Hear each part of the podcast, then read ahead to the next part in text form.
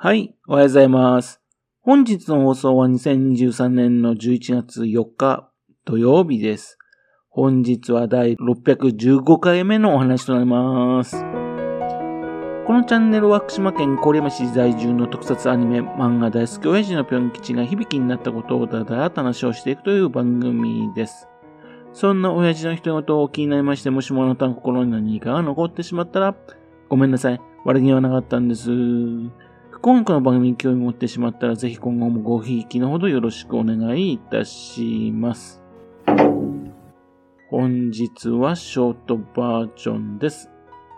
昨日はですね、ゴジラマイナスワン、ね、そちらの方を見てきましたんで、その感想などをね、話したいと思っております。ただしですね、今回はですね、ネタバレなしで話そうと思っております。やっぱりですね、映画館でね、自分でね、ストーリーをね、味わってほしいなと思うんですよね。ネタバレなしのためにですね、ちょっとですね、あの、言ってることがわからないっていうところもね、あるかもしれませんけどね、ご容赦ください。山崎隆監督のね、作品って、こう、当たりとですね、外れがね、大きいのでね、心配していたんですよ。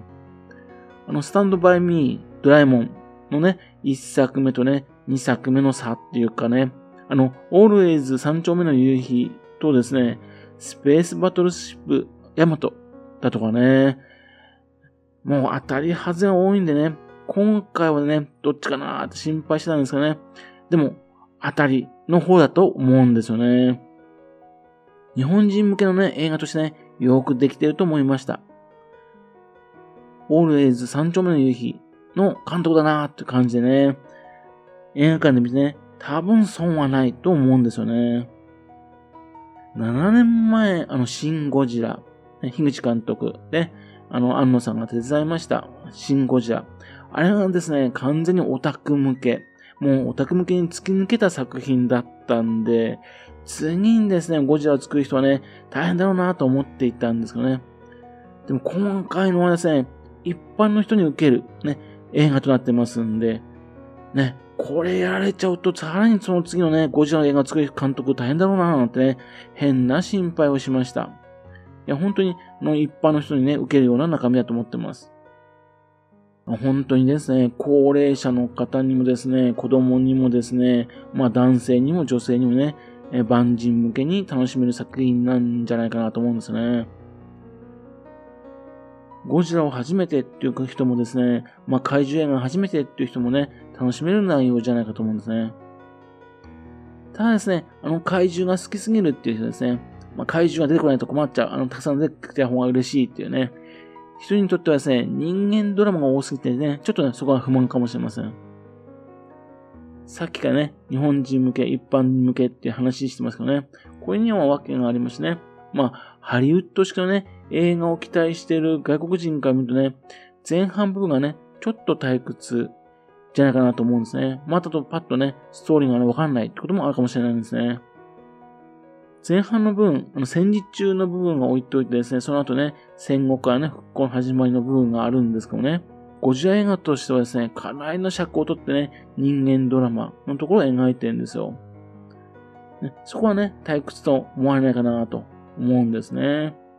いや、あの、海外でもですね、戦争映画でね、このぐらいのね、尺を撮ってる映画、ね、結構あるんですよ。ね、あるんですけどもね、あの、映画を単にですね、アトラクションとね、考えてる人もいるわけでしょそういう人にとってはね、退屈なんじゃないかなと思うんですね。もちろんですね、あの、アトラクションとしてもね、この映画は優れてるんですよ。スピルバーグのジョーズみたいな感じのね、そんな風な雰囲気の映画なんですよ。で、この作品ですね、日本人としてはですね、その復興のあたり、そのあたりがね、非常にいいんですよね。本当に戦争は無意味で、多くのものをね、それを失うもんだってことがわかります。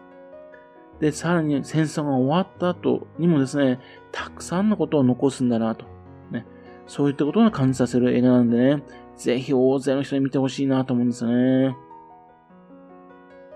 そして、ゴジラをですね、こう戦争と見立てているような気がするんですね。前のね、シン・ゴジラの方はですね、ゴジラを自然災害、ね、というふうに見立ててたような気がするんですが、今回はですね、戦争だと思うんですよね。それをですね、まあ、エンターテインメントとしてね、見せているというのは見事だと思ったんですね。そして、あのー、戦争でね、家族を失った者同士はね、家族になっていくっていうところ、そこは、ね、いい話ね、泣けてくるんですよ。神木隆之介さんとね、浜辺美波さん、ね、本当にご苦労様でしたって感じでしたね。特にですね、神木隆之介さんね、苦しむ演技、ね、いいなと思いましたね。ただ最初ですね、特攻隊なのにね、戦時中ね、なんでみんな坊主頭じゃないのかなと思ったんですがね。まあこれはね、まあしょうがないのかなと。本当に俳優さんたちもね、良い演技しておりました。あの、山崎監督の作品に多くに出ていますね。吉岡秀隆さん。ね。あの北の国からのね、純ですね。それとドクターことね、後藤先生。ね。後半ですね、ちょっと主役のね、神木くんをね、食べちゃいそうでしたね。危なかったですね。それあと、豪快ブルーのね、ドラケンのね、山田くんもね、頑張っていました。ね。途中で腕ね、あの、怪我してるんですけど、そんな描写あったかなって、ちょっとね、ドラマの関係上カットされたシーンあるのかな？ちょっと、うん、気になりましたね。それからあと、隣のね、あの、安藤桜さんの英役、その役もね、存在感ありましたね。でも、なんと言ってもですね、この映画ですね、ゴジラがいいんですよね。ゴジラがですね、怖い存在として存在しているのが良かったんですよ。あのー、画面のね、金子修介監督のね、制作したゴジラ・モスラ・キングギドラ大怪獣総攻撃っていう作品があるんですよ。あのー、白目ゴジラ、あるいは GMK ゴジラって呼ばれるんですよね。これのゴジラが怖いんですよね。それ自分大好きだったんですかね。山崎監督もね、それが好きだったみたいでね、そこからかなり影響を受けたようなんですね。ゴジラがですね、ものすごく怖いんですよ。ちなみに、このゴジラね、あの 3D データがですね、造形、立体物としたのはですね、須賀川市のですよ。須賀川市のゴジラ造形家の坂井裕二さんなんですよ。迫力のあるゴジラになってましたね。で、まあ今回ね、特別なソフビがですね、映画館でね、販売されてたとこもあったみたいでね、昨日はですね、かなりそれ売れたみたいです。魅力的なゴジラですからね。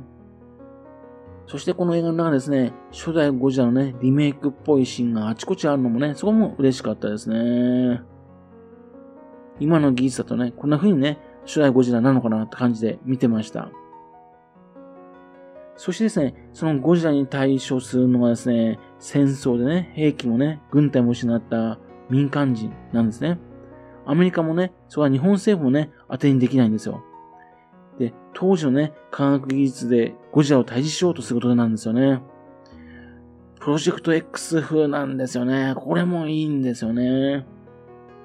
で、その退治する方法なんですが、この方法ね、あいいなと思ったんです。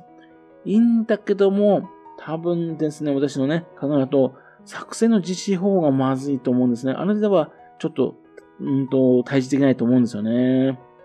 っていうので、これ以上はですね、喋るとね、ネタバレになるので、ね、ここら辺でね、ストップしたいと思いますけども、そのうちですね、ネタバレありでね、えっと、じっくりとその辺の話もね、したいと思ってるんですね。というわけでですね、ゴジラマイナスワン、非常にいい作品でしたんで、興味ありましたね。ゴジラマイナスワン、ぜひ見に行ってくださいね。はい。それではまた次回よろしく、ぴょん吉のお宝の話をお付けくださいね。本日も来てくださいまして、誠にありがとうございました。